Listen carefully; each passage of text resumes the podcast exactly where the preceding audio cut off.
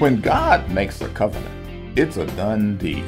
Welcome to Daily Direction, helping you discover the truth of God's Word with UMI founder and chairman, Dr. Melvin Banks. We humans often make commitments we can't fulfill, but the Bible records several covenants God made and kept with Noah, Abraham, ancient Israel, King David, the priesthood, and especially the new covenant, the one confirmed by the blood Jesus shed when he died on the cross. In each of these covenants, God took the initiative to establish the agreement.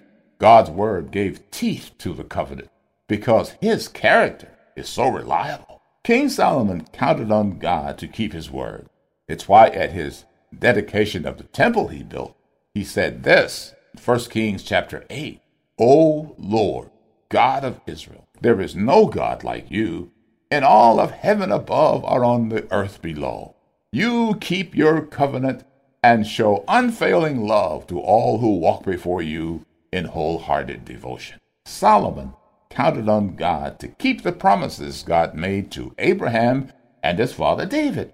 Today, we can count on God to keep the new covenant he has made for our benefit, an agreement ratified by the shed blood of God's Son, Jesus, when he died.